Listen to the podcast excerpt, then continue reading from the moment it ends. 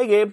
Hey, what's up, Tim? In the Alfred Hitchcock movie that we watched for today's podcast, Notorious, the villains tried to hide uranium in a nice bottle of wine. You know, it seems like if they wanted to keep it hidden, it would have been better to use a bottle of absinthe. At least then no one would bat an eye when it was glowing green. Tim, I think you're being super critical.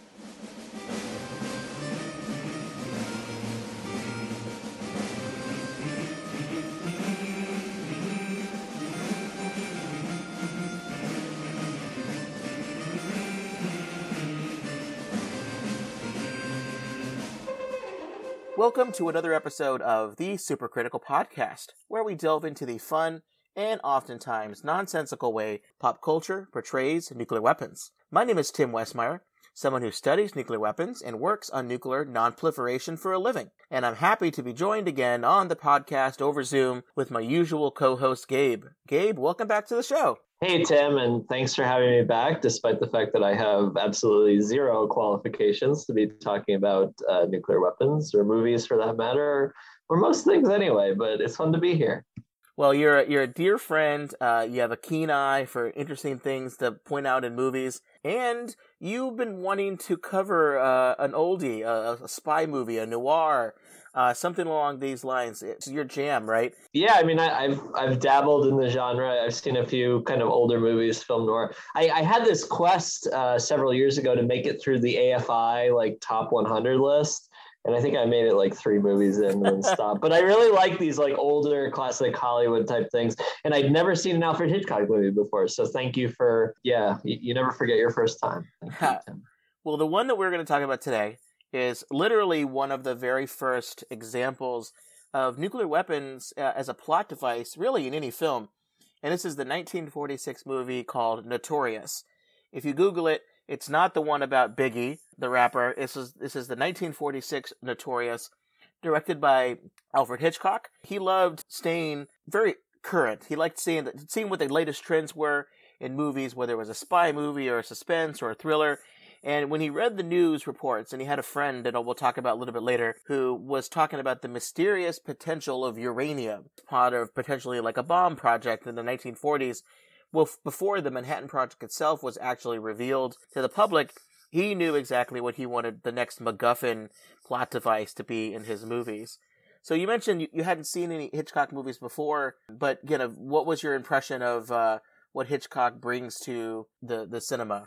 Yeah, I mean, I will, you know, we'll talk more uh, toward the end, but I, I, I really liked it. Um, I'm a, I'm a kind of a sucker for a lot of the, the old classics. I mean, I, I, I'm very interested in them. I can't say I've seen a lot of them, but the, this one really did it. Just something about the pacing, and yeah, I'm, I'm excited to hear more about kind of the, the nuclear device because it, it definitely, um, it added something into this movie. It, it felt like I was going to be watching this old movie, and it hmm. it almost it felt a little bit ahead of its time with this with this plot device. There it didn't make it feel quite so old.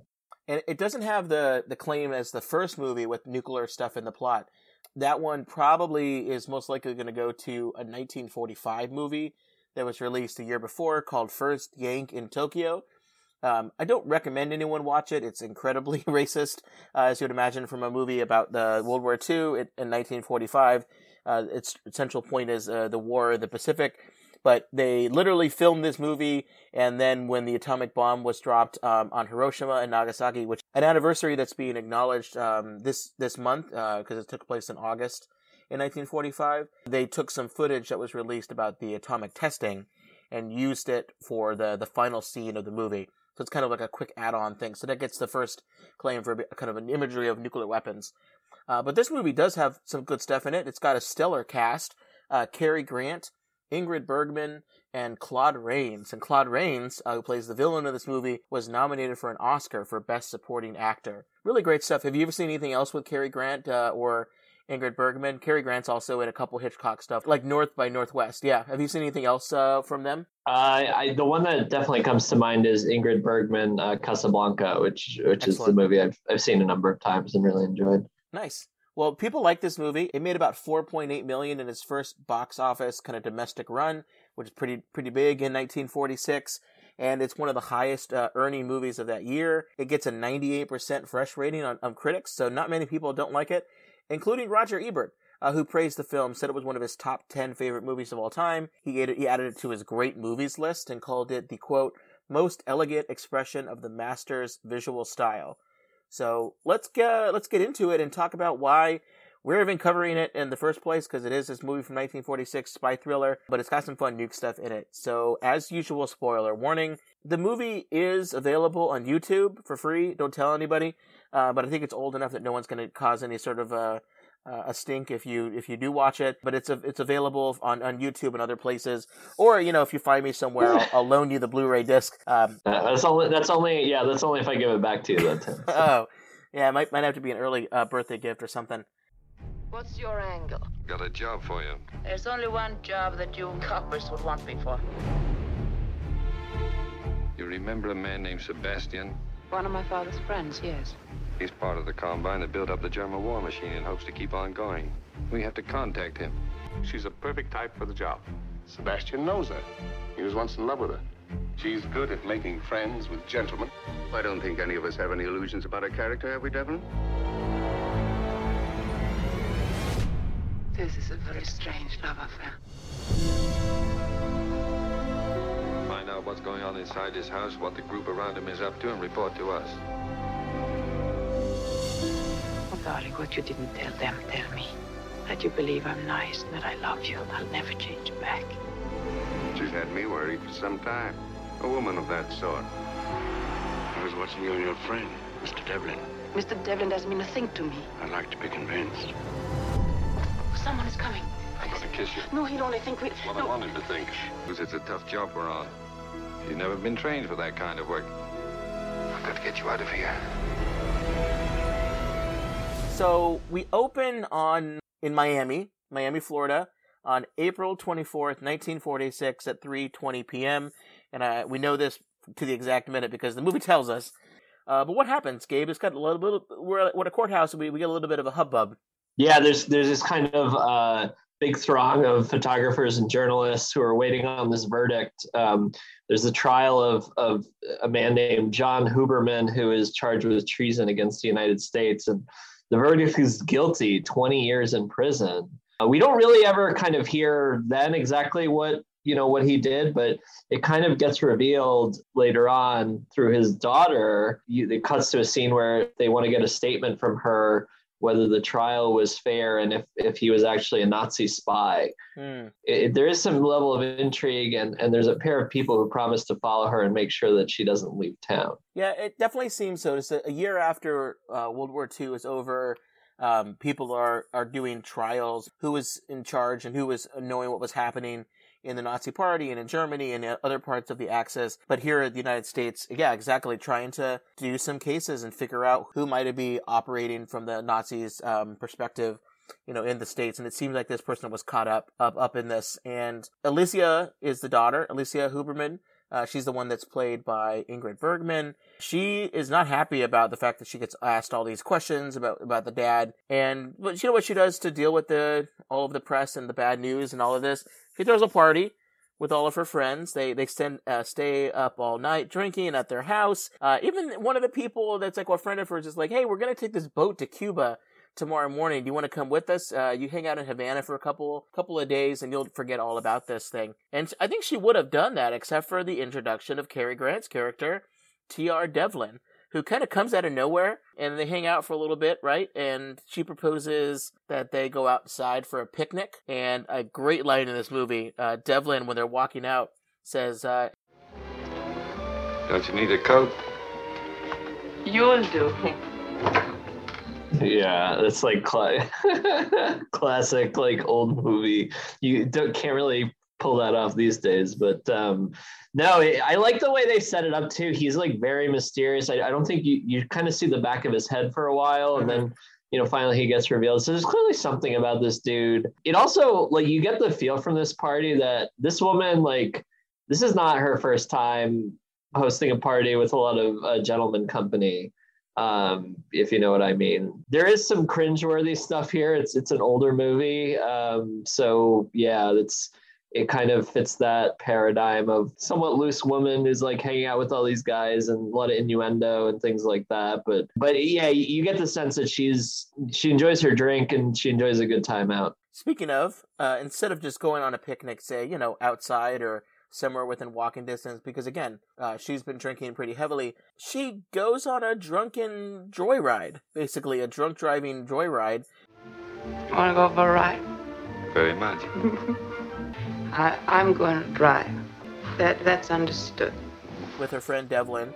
And Devlin is nervous but doesn't do anything. He just kind of maybe has his hand on the wheel, but that doesn't do you all that much when you're going 60, 70 miles on a spinny road. She gets pulled over by the police.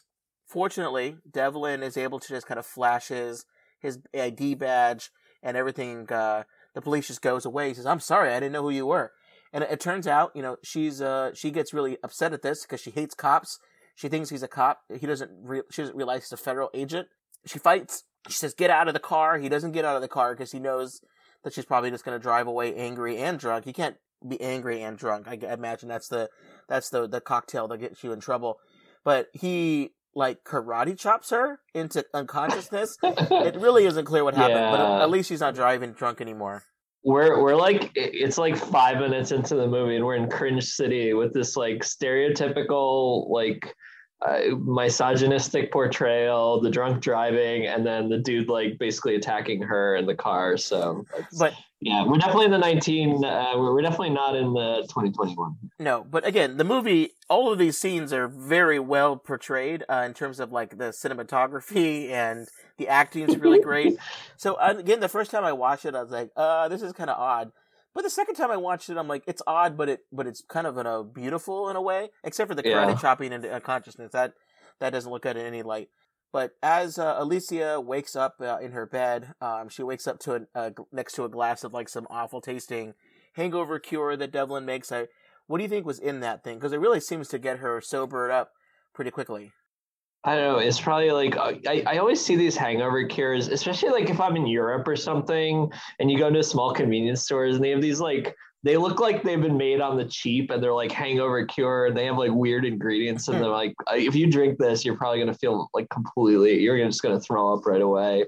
Uh, so maybe it was like one of those, a forerunner of one of those. Mm, well, it, it works. It works in, uh, well enough so that Devlin can talk to her about a job that she's got for her, uh, which is to go down to Brazil and infiltrate a group of some ex Nazis that are now living uh, freely in Brazil. They're working for some mysterious company called IG Farben Industries. They think that she's a good candidate to go down there and kind of infiltrate this group because someone who used to pay her father, someone that used to love her, is is working for them, and she thinks, um, I don't know if I really want to do this.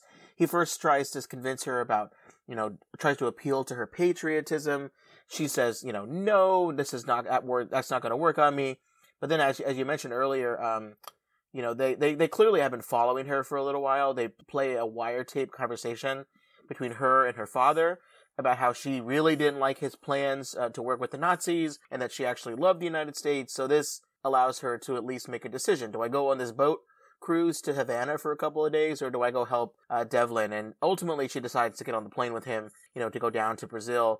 Maybe as, as penance for her father's deeds. Maybe she actually wants to uh, succeed at this, or, or maybe she just likes Devlin and, and, and wants his uh, secret ki- hangover cure. I thought this was actually quite interesting because I didn't realize that the whole like Nazis going to South America was a thing that was known about so soon after the war. Like I thought that was something that kind of emerged like decades later. So um, I, I didn't realize that. So that was kind of interesting that it was like right after that they knew that there were these kind of like Nazi operators like heading down there. They know that they're down there. They don't know what they're up to. They know they're up to something weird. And that's why, you know, why go after just some random people? They know there's some sort of effort that there's going to do that would give whatever military arm is left of the Nazi party, uh, they would allow them to rearm and, and have a significant advantage. So there must be something pretty significant here. So they're, they're, they're on this plane and, uh, Devlin tells, uh, Alicia kind of, uh, I guess she, he should tell her at some point, he tells her right as soon as the plane about to take off that, uh, his boss, this guy named Paul Prescott, told him that Alicia's father has killed himself earlier that day while in prison with a poison capsule. And this really seems to shake up Alicia she had mixed feelings about him, but obviously she still loved her father, and you know, deep down. But um, she knows she has a job to do in Rio, so this seems to inspire her to not only kind of work hard, but also to get sober. Right? She says that she was sober for eight days. They're they're at a cafe in Rio, um, and, and are enjoying their time before they get their mission plans. And she seems like she she says she really wants to change, and I guess the movie's implying that you know what she means by that is I guess not drinking and not partying. But Devlin doesn't seem to believe her all that much, right? Yeah, no, he he like he says that um, he, he's just not buying it. I'm practically on the wagon. That's quite a change. It's a phase. You don't think a woman can change? Sure. And change is fun. For a while. For a while. You've been sober for eight days. And as far as I know, you've made no new conquests. Well, that's something. Eight days. I'm very happy there. Why won't you let me be happy? Nobody's stopping you. I what it's so funny, like all the circumspect stuff in this movie. Like they never actually they're always kind of like dancing around her like lifestyle and everything. And so it's kind of interesting to see the strong emotions about it when they're talking in such a circumspect way because you couldn't there's just things you couldn't say like back then in, in the movie right? Uh, you couldn't portray a woman as like a drunk you know just like falling over. Uh, it's just a very gentle but then the reactions are kind of implied. So it's kind of weird like as a modern viewer seeing these movies and you're used to this stuff being like much more like real now and it, it really wasn't back then. Well, an- another movie that we covered on the podcast fairly recently called On the Beach, which stars uh, Gregory Peck and Ava Gardner. And even in that movie, it's kind of like a a stern, tall drink of water man who's going to work for the government uh, is coming into town, and he meets with a, a a woman who the movie portrays as someone that is a bit of a a, a heavy drinker, partier, someone who likes to date, you know, that kind of situation. Like that's the movie's morals that they put onto it. So I, I would say it's interesting to do this is some sort of weird nuke movie thing, but I imagine it's just in a lot of movies in the 40s Yeah. and 50s. But this movie, it, gets even kind of really rough. Like Devlin's kind of mean to her. At one point, he says, "Yeah, I know women; they can change for a time when it's fun, and then eventually they kind of fall back." But no matter all these insults, no matter this back and forth sniping at each other, the very next scene is they drive up to a mountain and then they they kiss on top of a mountain and then they turns uh, out they're in love and everything's fine and they're very happily together and everything's perfectly fine. I guess they had fallen in love despite all of the the bickering back and forth. surprise surprise Cary Grant and Ingrid, Ber- uh, Ingrid Bergman yeah so There's a, a a show that I'm watching a lot on YouTube right now. Uh, I told you about it called uh, it's a Screen Rants YouTube skit show. yeah called, um, yeah pitch meeting. Yeah. They always say like you know and these two people start you know they get together and the other person goes why? Why do they get together? And the the guy goes back and goes he was pitching the, the movie to this executive producer goes because they're the two main characters. Exactly. Because they're both exactly. attractive. That's why they're together. Oh got Duh. it okay please yeah proceed. that makes total sense. Uh, yeah. Anyways it, it it does work. They make a lovely couple. Um at least until prescott devlin's boss gives him the job details which is that alicia is going to infiltrate this local group uh, run by this guy who used to you know be in love with her called alexander sebastian. He works for this this business group the ig farben group.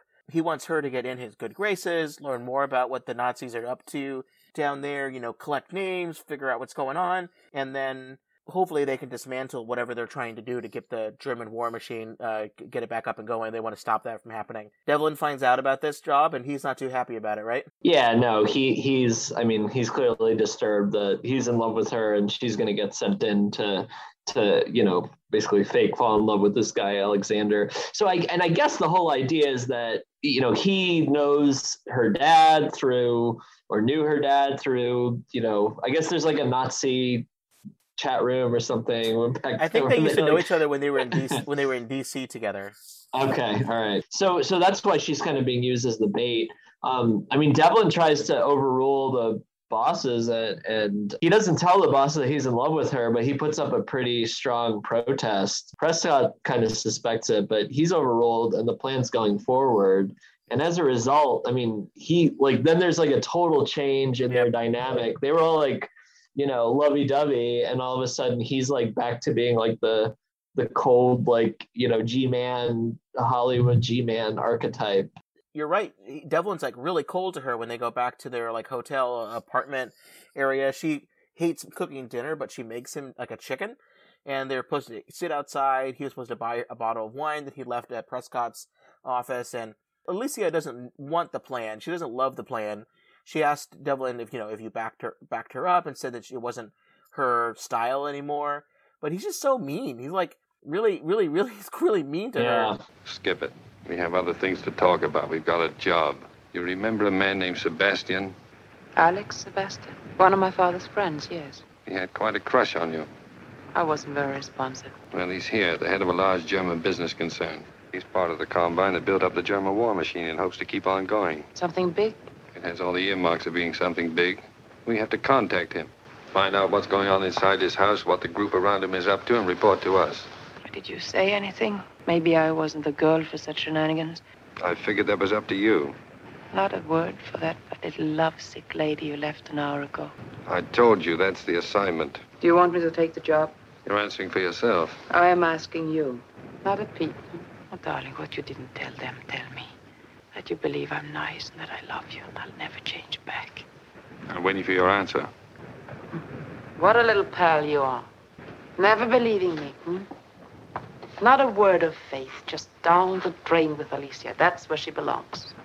But she still agrees to go and start the plan in the morning, and, and, and you know their chicken gets cold. Uh, you know, just like their relationship. the the interesting thing so the with the bottle of wine that he leaves at the at prescott's office or whatever th- there's there's a lot of appearances of bottles of wine in Mhm. this movie we'll get into more later and like alcohol in general it plays this big role in this movie but even like like wine bottles that was like the first time we really see it and uh it's just like I don't know if this is I haven't seen any Hitchcock, so I don't know if this is part of a thing, but there was just like this focus on this one object and it kind of starts in that scene. After this little bit of uh, a bump in the relationship, they decide to start uh, this connection, try to get this reforge his connection between Alicia and Sebastian, and they figure out that he's riding horses the next day. So Devlin and Alicia try to get his attention. He doesn't get they, he doesn't notice her, or doesn't remember her. So what does Devlin do? He like kicks her horse, which causes the horse to like run off, and then Sebastian, because he's a nice guy apparently, uh, goes to go to save her, and it's, it works. Um, fortunately, Alicia is not killed by a runaway horse, but at least it, it causes him to save her, and then Sebastian takes her out to dinner, and then they bond over their dislike of American police and American secret agents. but the thing is, is that Sebastian knows of Devlin because he saw her with him.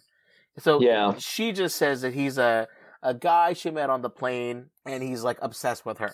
And he's like, okay, all right, well, I, I have a, I have a little bit of competition now. It's kind of a f- interesting little love triangle going on there. The uh, the interesting part of that too is, I mean, like Cary Grant is like you know very attractive, like leading man. He's probably at like peak attractiveness in his life in this movie, and um, I forget the name of the guy who plays. Claude Seb- Rains. Yeah, Claude Rains. Like he's he's a little bit past his prime here. I mean, Sebastian, he's like an older dude. Like um, it's just kind of weird. Um, I, he must be like in his fifties or something. This movie, late fifties maybe, and it just kind of sets up this weird. Maybe I maybe he's maybe that's part of the idea that he's like he's getting this ego bump from this younger woman like chasing him around instead of this uh, young guy. I just thought that would.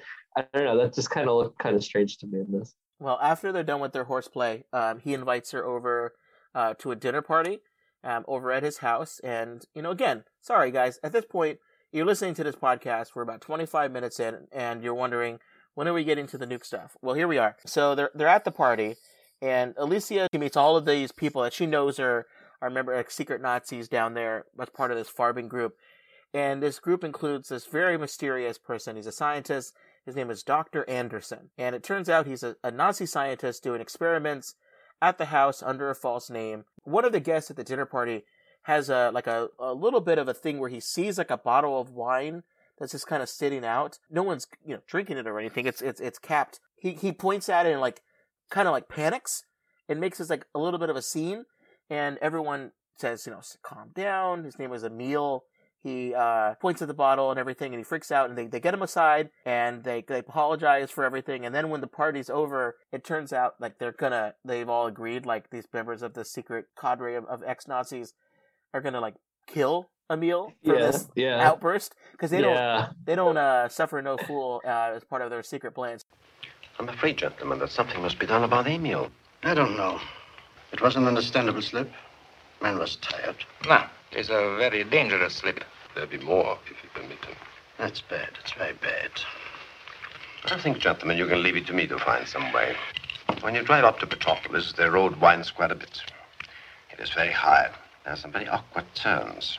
Of course, they did leave the bottle like sitting there, but but Alicia notices it. She notices what's happening. even this was a little bit difficult to follow exactly what was going on here and like why did this outburst bother them so much i think it's clear at the end that they're going to kill him this reminded me do you remember when we were doing Sum of All Fears this reminded me like there was that group of nazis and like one of them is Oh, yeah. once out of the plan and he gets killed on the way out i was like look at this like they stole it from notorious he gets killed by the the guy, the uh, the real big dude there. yeah Her heft, I think his name is. yeah Yeah. No, it's very it's very very similar here. Um, he they make him they say they're going to kill him and make it look like a car accident. They clearly mean business, but they are also something about this bottle of wine freaked them out and they didn't want to draw any attention to it. But uh, Devlin and Alicia they meet up again. She reports about the bottle and how you know weird this is, and Devlin's thinking this could be something here. But he's also super jealous, right? He even though the plan is that she gets close to him, close to Sebastian, He's really upset about this. So upset. So they meet up at a horse race, and Sebastian sees these t- Devlin and her together, and he comes up to her and basically says, like, look, you're gonna have to prove to me that this Devlin guy means nothing to you. How are you gonna do that? I'm gonna propose to you. yeah You know, she she goes then reports back to the her to to to Prescott and to Devlin and says like, "What should I do about this?" And Devlin's not happy about it. Neither is Alicia. Prescott tells her to accept the offer. They're gonna have a little kind of private wedding the following week, and she gets married. You know, she gets married. She moves into the guy's house, and she's looking for something about the bottle. Right? She's trying to figure out where the wine cellar is kept. And I actually, this is it took me a couple of of the second viewing of the movie to understand what was happening here. But because at first she just starts complaining that the closets in the house, like she's like being followed by the the butler, and says that the closets are too small, and she's looking for a big closet. Oh, this isn't very large. I'll need more room. And she just starts going through all the whole house, like opening the closets, because she wants to see where is the wine cellar, where are the bottles kept, who has keys to everything. And then she finds out that um, one that Doctor Anderson is there. She hears overhears him saying that the work is complete. Oh, you want a report? A written report. Well, my friends, my work is done. You've been successful. Yes. and that he you know he can move on to something else now. She eventually finds out that that there's a wine cellar, but the only person that has a key to the wine cellar is Sebastian, and he keeps the key on him. She now knows that she needs to get that key. That's where the mysterious wine cellar is. How does she get the key? Because Devlin has an idea of how uh, she can get the time to get the key and then to distract uh, Sebastian. Yeah, so uh, Devlin convinces her to convince Sebastian to throw this big party so that they can get the key. There's this like elaborate scene where she, I forget exactly what happens in it, but she is kind of like taking the key off of his keychain like while he's there and has to Mhm. like do this elaborate dance and like drop it on the floor as he comes in and um, she's able to get the key at the end and they go down into the wine cellar where they're gonna like poke around together it's a big time crunch because they know they have to get down to the wine cellar and be done with it by the time that the party runs out of champagne. So it's kind of a bit of a ticking clock there. Well, and this was another use of the wine bottle. Like, obviously, there's the wine bottles in the wine cellar, but there was this like very suspenseful focus on, yeah, the waiters area where they have the bottles of champagne and they're like pouring champagne and, you know, when are they going to run out and this kind of thing. They do get down the cellar, and uh, Devlin accidentally knocks over one of the bottles, and it does not contain wine Hmm. but contains some sort of strange sand-looking material, you know, metal or material. Yeah, I know you have a, a background in geology. Um, given that it was a black and white movie from 1946, what would you have, you know, just using your analysis there, uh, maybe a magnifying glass or an enhanced screen situation, what did it look like to you? I don't know. It looked like like uh, just like gravel or something. They must have used something. This was like before the. If this were modern Hollywood, it'd be like glowing, and there'd be like yeah, weird. eh, There'd be some like special effect going on. But this is you know this is low budget. You're there to see Cary Grant. You're not there to see the war. Well, that it, it turns out it is uranium ore. I think you can be very proud of yourself, Mrs. Uh, Sebastian. That sand that Devlin brought in shows uranium ore. So now we know what we're driving at. And your job from now on will be to try to help us find out where that sand comes from. The location of the uranium deposit is of vast importance, and we're putting quite a few people on it. But I think uh, you'll be a great help. But uh, they, we want to find out, you know, not only you know where did this ore come from. They want to know like where is this uranium deposit? You know, apparently somewhere in Brazil. They want to know how they're getting it and what the, you know what they're up to. It's hard to tell in the movie, and we'll get to this at the very end. Whether this is like enriched uranium ore, meaning if you give if you go to the uh, to a mine and you break a rock and you get some uranium, right? The amount of actual elements of that uranium that you could use in an atomic bomb or in a nuclear power plant, it's way less than like half a percent. It's very rare when you think about the total types of you know elements of your of uranium. You have to take that uranium, you mine it, uh, you mill it down into a powder, or you know then you turn it into a gas, or you do different things to then take all the stuff you don't want away and just leave the heavier element that you do want you know, you can do a couple different ways you go about and do that. Uranium enrichment facilities, you can do with electricity, you can use lasers if you want to. There's all kinds of stuff you can do. But it just seems like this is just like uranium ore, like filings of uranium ore or something. It's hard to tell if it's like enriched or not enriched, but either way, you're it's it's safe to touch. It's perfectly fine to grab and touch and everything. We find out that it's uranium ore. They kind of somewhat put a bottle back together, right? They like take some of the ore. he like that was it was also very strange. He like finds another random bottle somewhere that he thought matched the wine, and they put Not the the same back year, in. yeah, not the same year. Right, but but he thought it was like a good enough match and that nobody would notice. And well, it turns out they didn't do a good enough job. But we'll get to that later. But in the meantime, like time's up. Sebastian comes down to the cellar and sees them there, and they cover up their spying by they start kissing each other and making it seem like they had ducked away. Um, and this, you know, allows Devlin to kind of leave. They have a very gentlemanly exchange uh, where you know Sebastian is like you know politely invites him to leave the party for making out with his wife. For what it's worth, as an apology, your wife is telling the truth. I knew her before you, loved her before you, but I wasn't as lucky as you. Sorry, Alicia. Please go. Good night.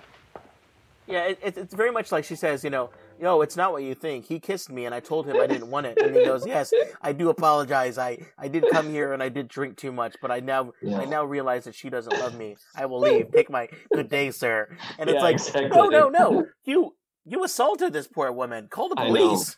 I, well, th- again, this is not 2021 in this movie, so they get away with this. But Sebastian is is is clearly still a little suspicious. He looks at his key ring, and the key is missing. They messed up. They forgot to put the key back, uh, but then she puts it back in the middle of the night, and in the morning he notices that it's back on the chain. So they're gonna have a time that's not off the chain because he uh, now he knows that she's like uh, betrayed her, betrayed him, and so he then digs even further, goes back down to the uh, wine cellar, and notices that the date on the bottle that that Devlin tried to to fix is is actually wrong.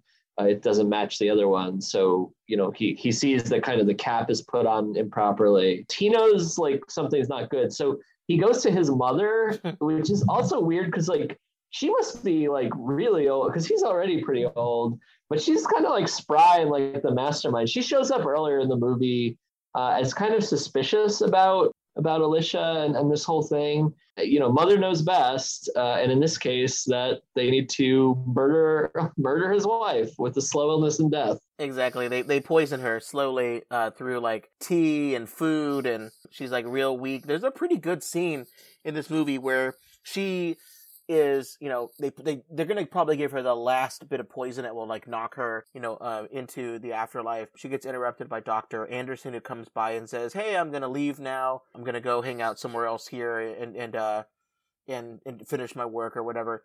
And he goes to like drink her tea, and they all go, no, no, no, no, no, no, no. Yeah, and then she she knows. Do you think they were using the same uranium as the poison? Like they were Oh. they, just like, or was it too valuable? They needed it, um, but it's like you know. Well, there are there are a lot of um, very sad examples of the Russians poisoning people in their tea with polonium, which Okay. is not uranium, but it's a because uranium. Look, plutonium is real bad if you inhale it or get it into your body. Um, it's not that bad if you hold it because it's an alpha emitter, alpha particles, which you can block by your skin. Uranium is Okay. very similar. Uranium filings are not good things to consume because they're they're like toxic, and but they're not enough radioactivity off of just pure uranium that would really you know do you in. It is not good stuff at all to be to be fair. But like polonium is really bad. Like polonium is very radioactive, and and you know several people in the Russians have get, gotten quite good at, at um, assassinating people, and sometimes in their tea. There's like I, I gotta say, like when it comes to like sinister methods of murder, like poisoning is like well at the top because like anybody can shoot somebody or stab somebody, but like you're gonna if you're getting into poisoning, that's like a whole nother level of like planning and sinister. For me, that worked very well with this Yeah. mother character. It's like of making her like super evil in this movie. Yeah, and, and it's it's rough because in this scene that I, re- I really thought was well done, you know, she's you see a lot of shots of like her when she realizes what's happening. She wants to get away. She wants to call the police. She wants to get out, but the, the poison from pre- from earlier is starting to take effect, and there's lots of shots from like her perspective, and she sees the mother and Sebastian, but it's like hazy silhouettes, and they almost look like demonic figures. Um, very very good stuff here, and she gets bedridden, right? She's she's sick there. Um, she no one's coming to see her. They they say they're going to bring a doctor, but they don't actually bring a doctor. I think they're just basically going to wait it out until she passes away. And and Devlin himself too, right? He's he's kind of upset by the whole thing. He doesn't know what's happening to her. He just knows that she kind of like disappeared, and maybe wonders whether or not she's uh, ignoring him. He's about to be transferred to Spain, kind of away from the mission. So we thought that they were going to be separated, that they were done, and she was like, you know, all, she thinks she's all on her own. That Devlin's gone, but guess what? He he he decides that he's going to uh, he's going to come back and, and try to rescue her and find out what's going on. He found out that she was at the in the end his cup of tea. there, I knew I knew we'd have a pun. Uh, I thought we were going to have a, a pun about horsing around earlier, but you missed that one. I think I did Uh, say it, but you didn't realize it because I just say, I Okay. just say so many of them. I just tune them out. Um, but no, but he so he comes to the mansion. He kind of like forces his way in, and the butler is like very hesitant, and he's kind of sneaking around. I love this last scene. There's so much like tension, Yep. but it's it's just it's just not it's not overdone. It's just the right amount. And he goes up into the room. He realizes that she's very sick. She's basically dying in his arms in her bedroom. She tells him that the uranium ore is from the Aimores Mountains, which I guess she picked up, you know, from one of the Nazis. Basically, what what he does is he drags her out of the house, right with Sebastian there, and because Sebastian's Nazi friends are there, he knows that if Sebastian makes a scene about it, the Nazi friends are gonna like wise up that something's going on, and they're gonna do to him what they did to the other Nazi dude. So he's basically like forced into letting Devlin take her out. And Sebastian never told his Nazi friends that that there's something's wrong with uh, uranium. He kind of kept that, you know, to himself because he doesn't want to admit that. Oh yeah, I did accidentally marry a uh, secret agent. Yeah.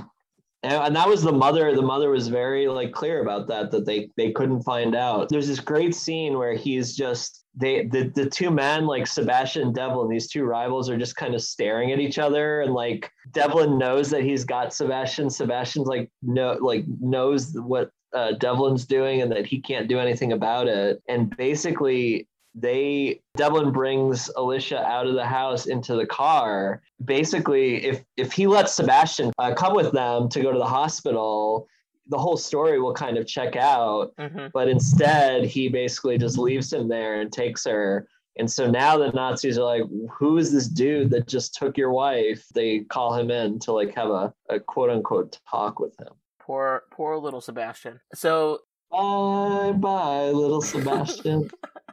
so end of movie. one of these kind of movies from this time period just go like and over, and nothing you know really sudden end. We don't really learn what happens to Alicia, but we kind of probably assume that she's going to be okay.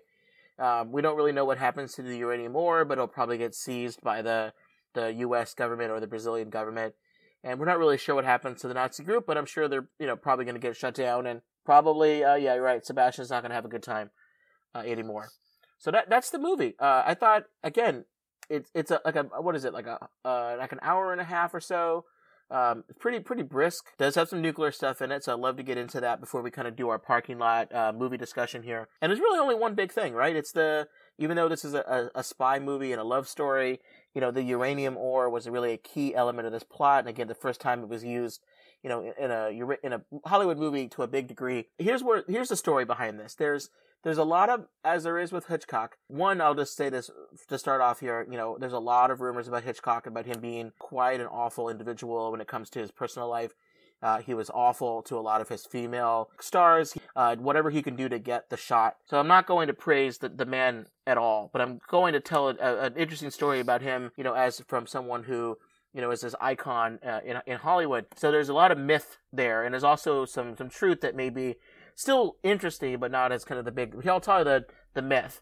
The myth is is that Hitchcock wanted to this thing in his story because he wanted to have something in the movie to have the romantic pairing of Grant and Bergman um, have a box office bang comparable to an atomic blast, is what Kiz kind of was saying.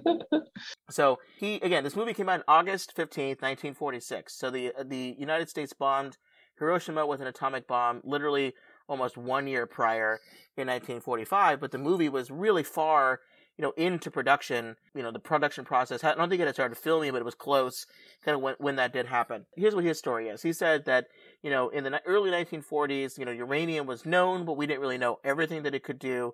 The Manhattan Project was very much not in, in people's mind and not in the press. He wanted this as a plot device. He says that he knew about the Manhattan Project because he had a writer friend who worked for the New Yorker magazine, and he and others um, that he had, you know talked to said that there was this like secret Manhattan Project activity that was being taken place, and he just knew that this was going to be a big deal. He had trouble convincing his screenwriter that was actually writing the movie for him because uh, he didn't understand what like the logic of this plot device was and why anyone would would care about it. Like, why would the U.S. government, you know, care about any of this? He convinced his his screenwriter to go talk to a physicist at Caltech uh, named Robert Millikan, and to learn more details about what uranium was, what it looked like, what it could be for. And even that guy said, you know, hey, back off. Uh, the government's not too happy about people talking about uranium anymore. There was a lot of shutdown on in the press about you know your, uh, uranium sciences and, and nuclear physics, so people weren't supposed to be talking about this at the moment. But he's like, oh, I'm going to go ahead and do this. And then Hitchcock claimed that he was, he thought he knew, just knew that this was going to be something that was going to be for the military, uh, military purpose. And he later claimed that he was followed for three months, uh, by the FBI, um, after the film's release.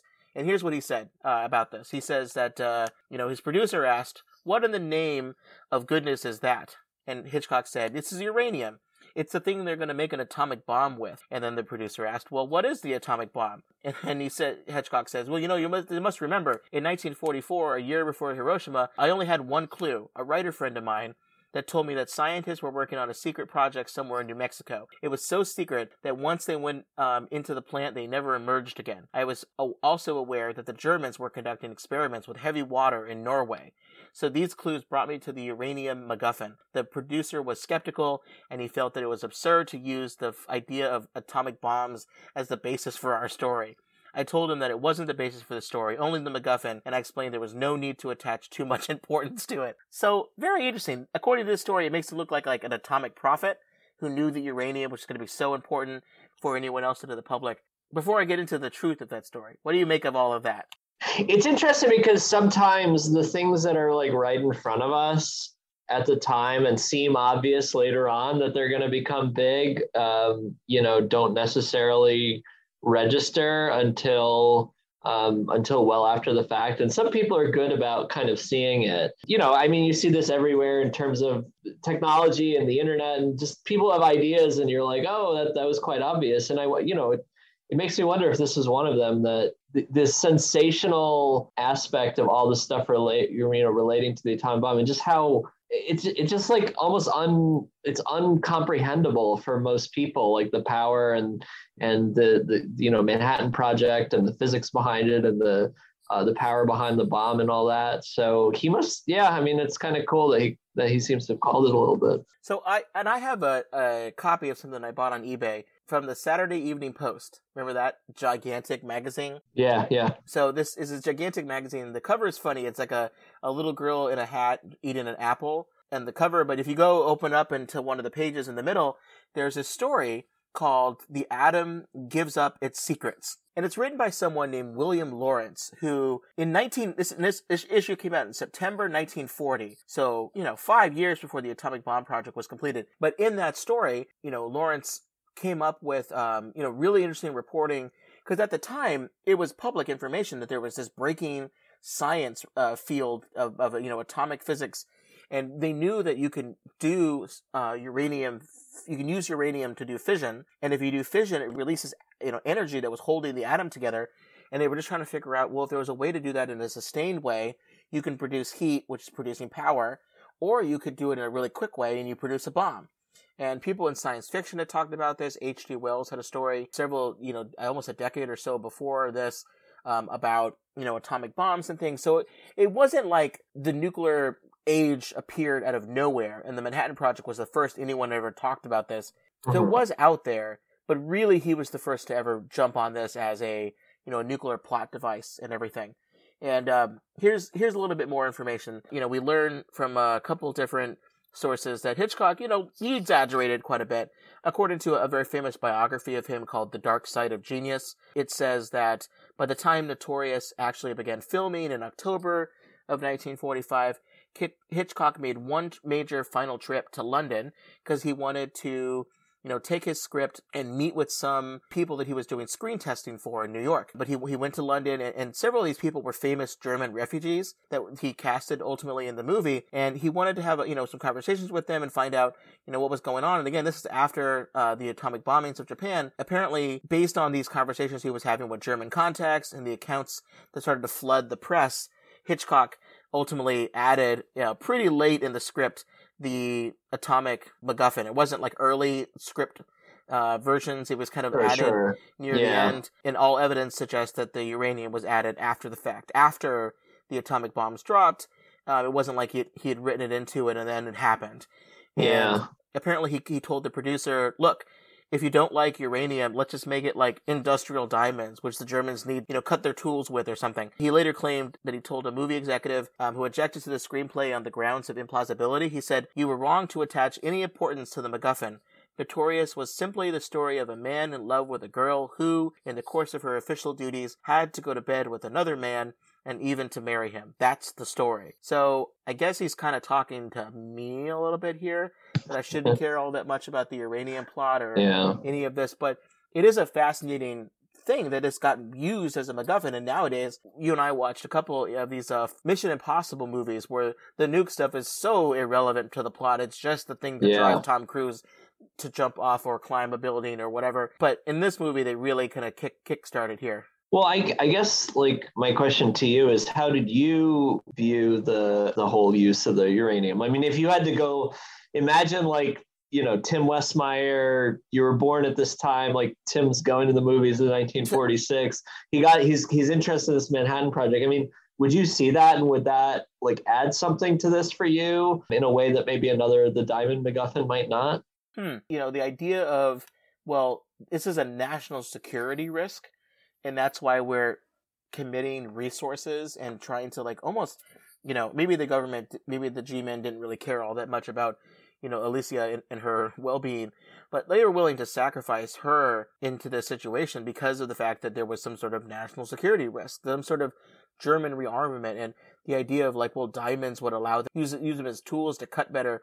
Well i mean the war is over. Like what do you what do you mean? But if maybe this is something that allows them to, a small group to get an atomic bomb, and now they build a bunch of them, and that is that a mission, you know, to, that can cause something to happen that would disrupt the the status quo a year after the war had ended.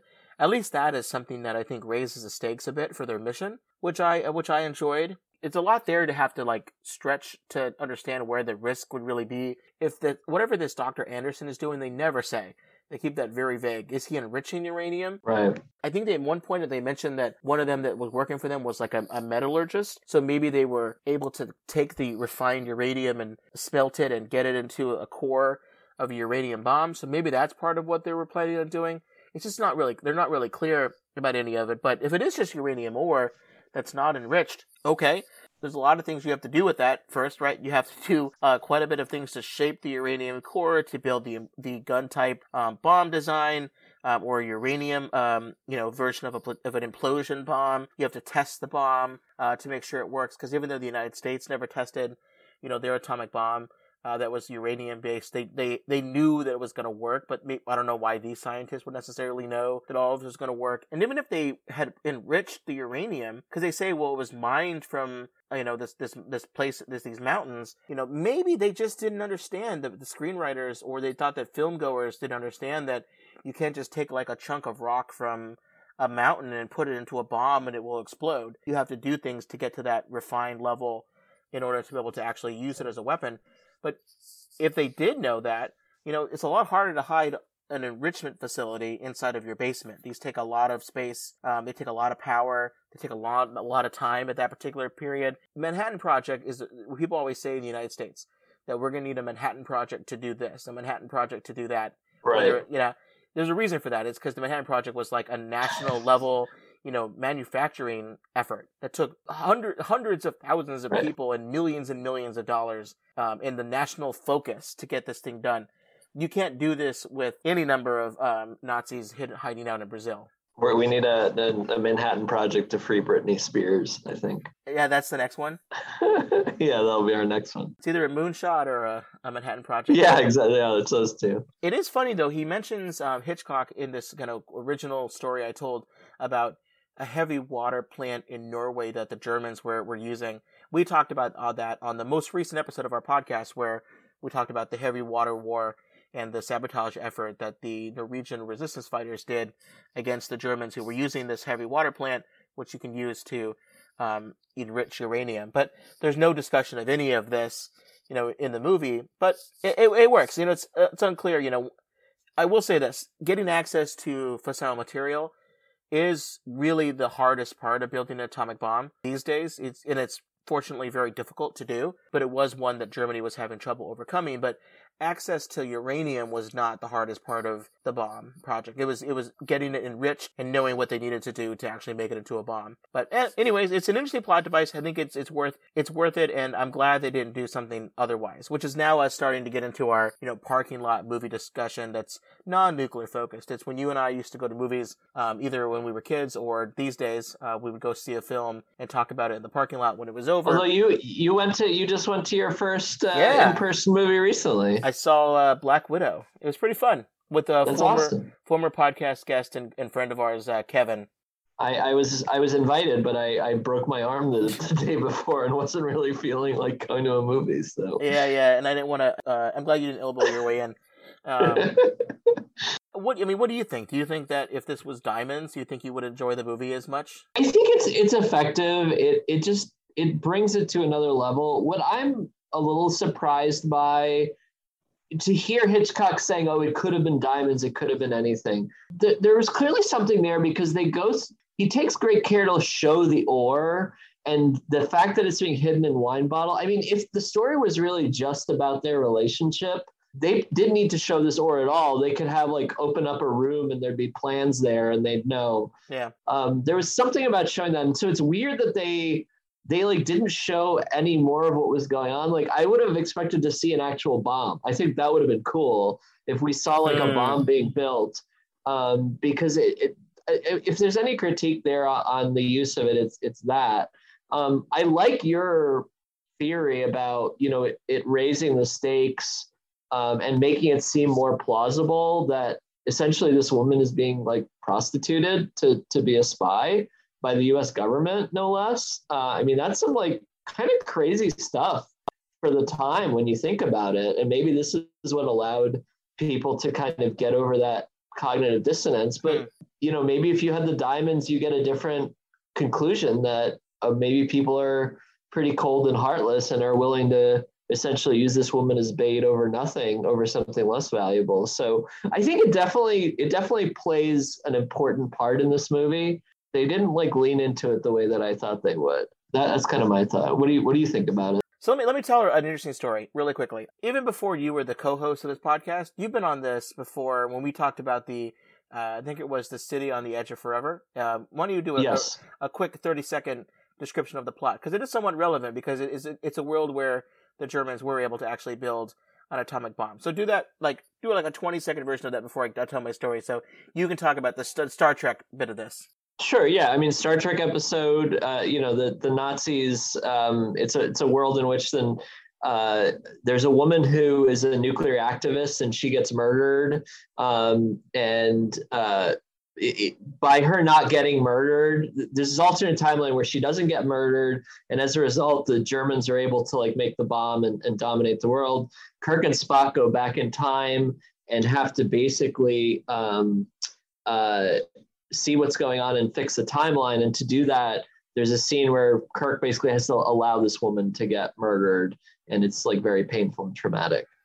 Very interesting. Yeah, I mean, another story of a of a, a dashing, you know, hero character kind of letting a woman, um, you know, go to harm in order to for some sort of greater good. Well, in, in real life, there was a situation where the United States and uh, its allies thought that the Germans were very close to building an atomic bomb and there was that was one of the main big impetuses for the Manhattan Project. Uh, you know, moving forward, a lot of the scientists involved were were saying that you know I would I wouldn't have done this unless the fact that the Germans were getting close to building an atomic bomb of their own. Well, it turns out that like when we, you know, the the, the United States um, and and the Allies, you know, won World War II, and they started to take some of the German scientists, you know, to the states or to Britain and interviewed them about where they were with their project and we learned more about kind of where that project was overall it wasn't very far along at all. They were they were really stuck on figuring out one how they were going to do the enrichment how the science of everything worked. They had a nobel prize winner in, in, in the version of heisenberg but they couldn't figure out what to do next. And one of the small experiments that they did was they went in secretly into a beer and wine cellar down in, in Berlin. Um, a scientist, you know, started this little reactor that they were trying to build. It was a converted potato and beer cellar in the in, in this particular uh, like a church. That's funny. They were in they were down here and they called it the atomic cellar and it was a reactor and it wasn't the kind of reactor that the United States or the the British used to to make fissile material, but it was kind of like imagine at Christmas time and you have a string of uh, popcorn you know, where you take your popcorn, you pop it, and you yeah. put it on a string.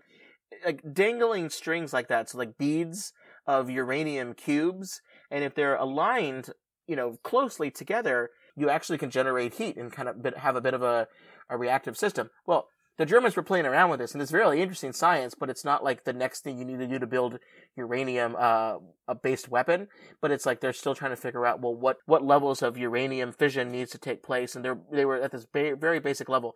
Well, again, they found this in a beer cellar um, down at the bottom of a church. So maybe I don't know if they knew this story, but we make fun of the fact that they were hiding this uranium uh, in a wine cellar. But hey, there's some there's some truth to this. There was some German Nazi uh, uranium experiments being done in a in a cellar where alcohol was kept. I, I will say this. I wonder why it was kept in a wine bottle. I know why, because it's really cool. But you keep it in a wine bottle. Why don't you just keep it in a box somewhere and they'll never find it? Like if he just put that, if he didn't yeah. put it in his wine collection, but he put it like in a closet box, like in a shoebox, they never would have found it.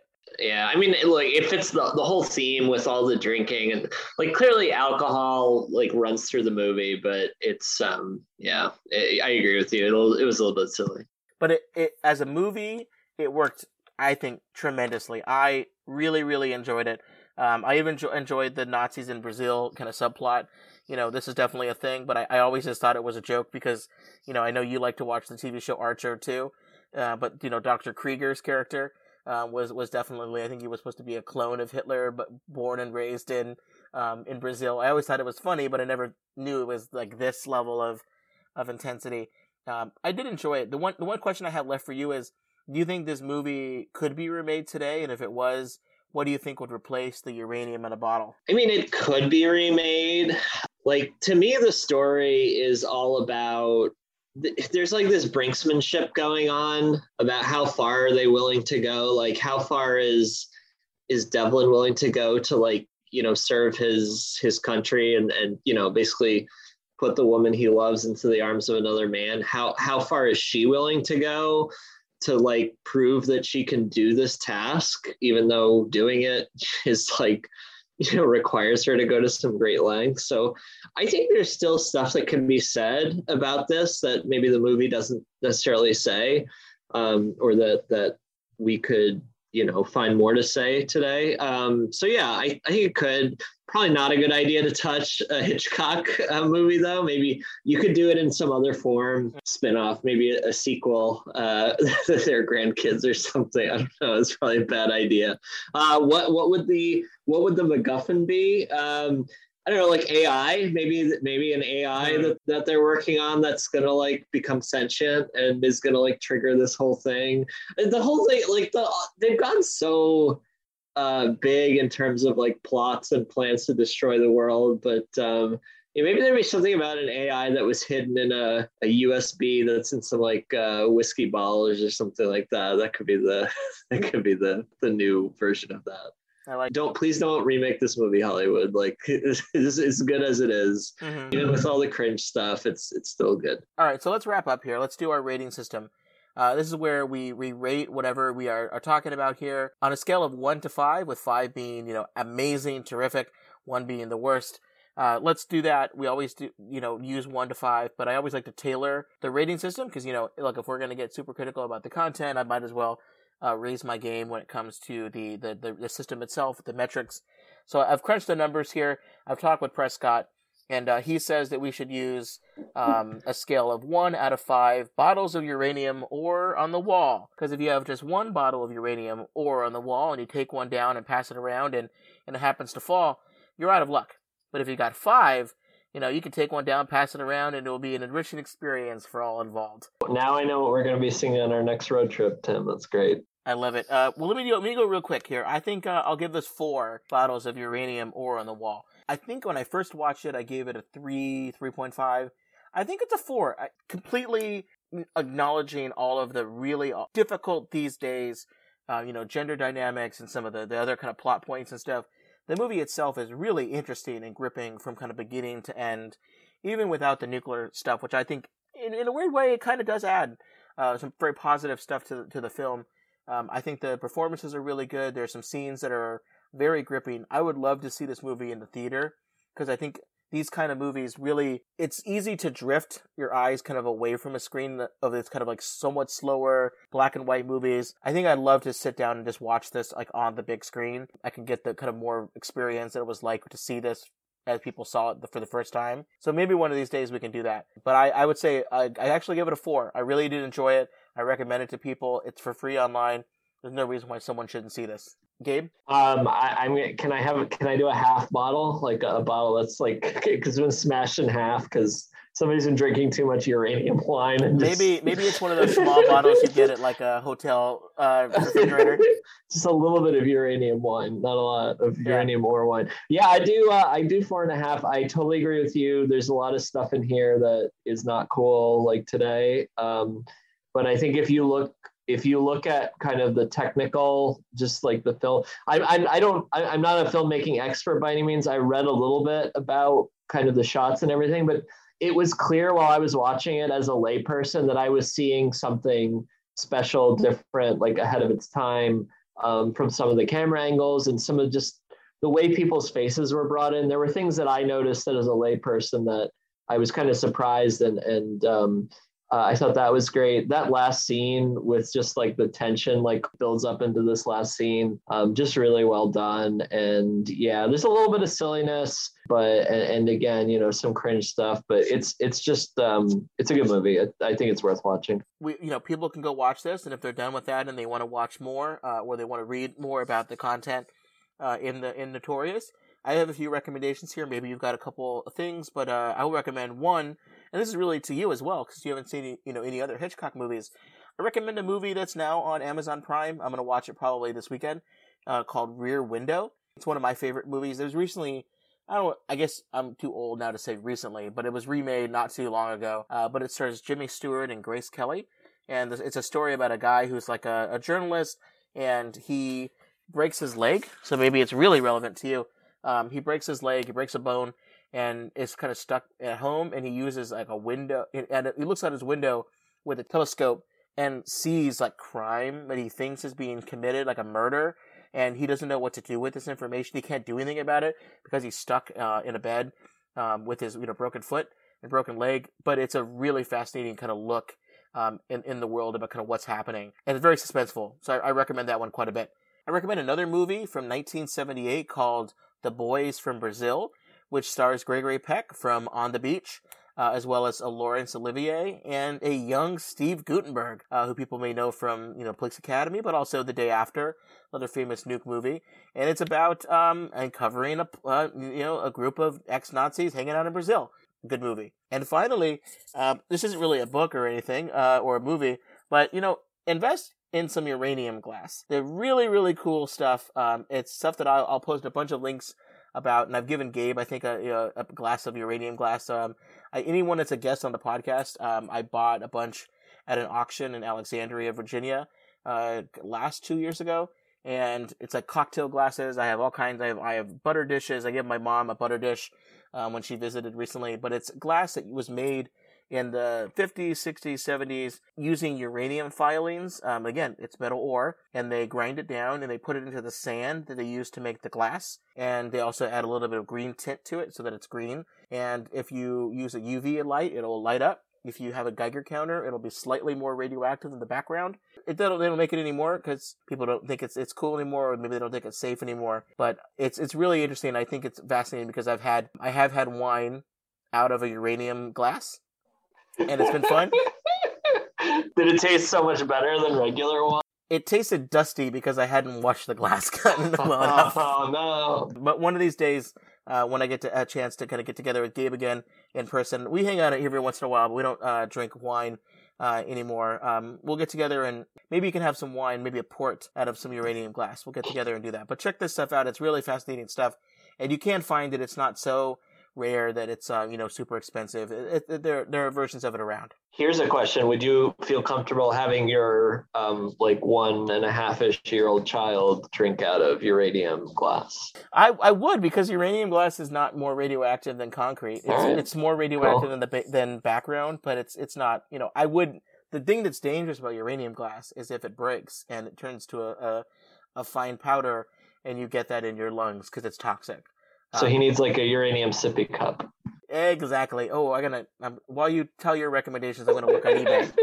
so my um, yeah, I think uh, I mentioned this before. Um, another uh, another great movie with uh, Ingrid Bergman, um, Casablanca. Um, nothing to do with nukes or anything, but just throw out another old movie that I like. Um, I'd also recommend an article that I saw when we were researching the episode on NPR about how there are people who apparently look at uh, radioactive decay in wine bottles to date the wine bottles and uh, make sure that you know they're of the proper age and everything like that and catch fraud. So um, Tim, you can throw a link up in the uh, in the show notes. But I thought that was a pretty cool read, kind of tangential to uh, to our thing here. We talked about we talked about that on our uh, atomic podcast, atomic alcohol episode of our podcast. Nice. Well, it's coming. It's it's being revived. It's Lazarus coming back for this one. Well, it was. We did we did have a lot of atomic alcohol in that episode, so I don't I don't uh, fault you for forgetting that. Gabe, thanks so much for for coming back on the podcast. Um, I know you're on a lot of painkillers because of your broken elbow, but we appreciate you having uh, having you back on the show. Hope you're hope you're feeling better and um, you know drink lots of milk, get those bones back together because I need you uh, back on the show. This is this this show is the one thing that is giving me like hope to recover. I need my podcasting arm back. You got to hold the microphone somehow. yeah, exactly. Thanks for listening to another episode of the Supercritical Podcast. If you have any suggestions for future episodes or you want to tell us what we got wrong, uh, either nuke wise or hey, maybe you actually have a wine cellar and you, you keep some weird stuff in wine bottles uh, down there. I'm not going to judge, uh, but you can tell me why I'm wrong. A couple ways you can do that. We're on Twitter at Nuclear Podcast.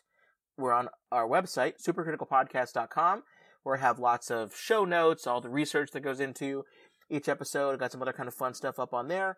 And you can email me, supercriticalpodcast at gmail.com. People have been sending me a, a number of lovely messages and questions. Once I'm done, I promise, moving, I sold my house, bought another one, uh, raising a toddler who just turned 18 months. When I'm all done with all of this stuff and done moving, I'm going to be much more responsive and we're going to get a lot more episodes out. So thanks everybody who still's listening. Until next time, this has been Tim Westmeyer. And Gabe. And remember, if it's pop culture and radioactive, we're bound to get super critical about it. Have a good one.